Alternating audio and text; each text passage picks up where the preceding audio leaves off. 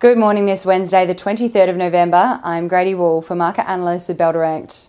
Wall Street rallied on Tuesday as investors shift focus from China's COVID 19 lockdowns to a number of strong earnings reports due out later in the short trading week, including from Nordstrom and HP Inc.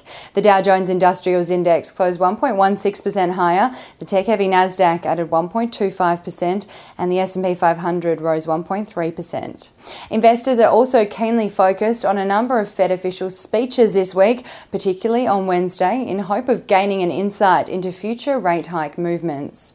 Tesla shares hit the lowest level since July 2020 to start this week amid a tech sell off. However, shares in the electric vehicle maker have also been sold off since the company's CEO Elon Musk took over Twitter. Shares in Tesla are also being sold off in line with China's COVID 19 lockdowns. Over in Europe, markets closed higher on Tuesday, driven by a rally for oil stocks after Saudi Arabia denied a report that OPEC Plus may boost oil output.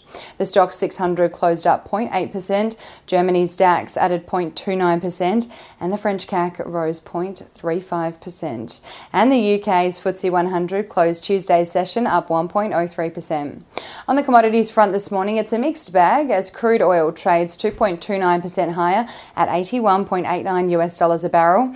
Natural gas is up just 0.23%. Gold is flat at 1739 US dollars an ounce and iron ore is down 2.01% at 97.5 US dollars a tonne. Ahead of the local trading session here in Australia, the SPI futures are expecting the ASX to open 0.74% higher on the back of that rally on Wall Street overnight.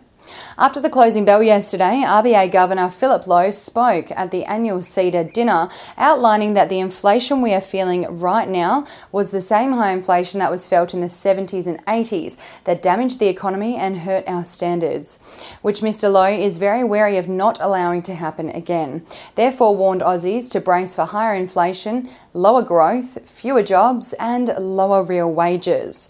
All in all, Mr. Lowe reiterated the RBA's need to continue raising interest rates in order to curb the current period of high inflation and that they are not ruling out further 50 basis point rate hikes if needed in future.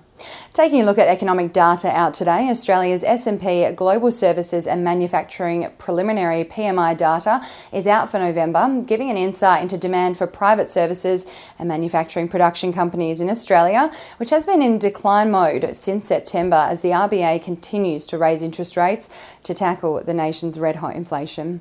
The Reserve Bank of New Zealand will also announce its latest cash rate hike this morning, with the market expecting a hike of 75 basis points with the nation accelerating its monetary tightening policy to control rising inflation. The Australian dollar has strengthened by 66.34 US cents this morning, 56.16 at British pence, 93.74 Japanese yen, and 1 New Zealand dollar and 8 cents.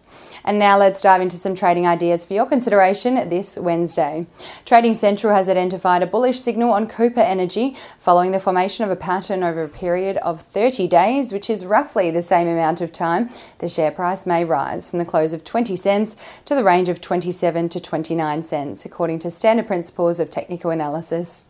And Trading Central has identified a bearish signal on Infomedia following the formation of a pattern over a period of 34 days, which is roughly the same amount of time the share price may fall from the close of $1.11 to the range of 78 cents to 84 cents, according to standard principles of technical analysis. That's all we have time for this morning. Have a wonderful Wednesday and happy investing.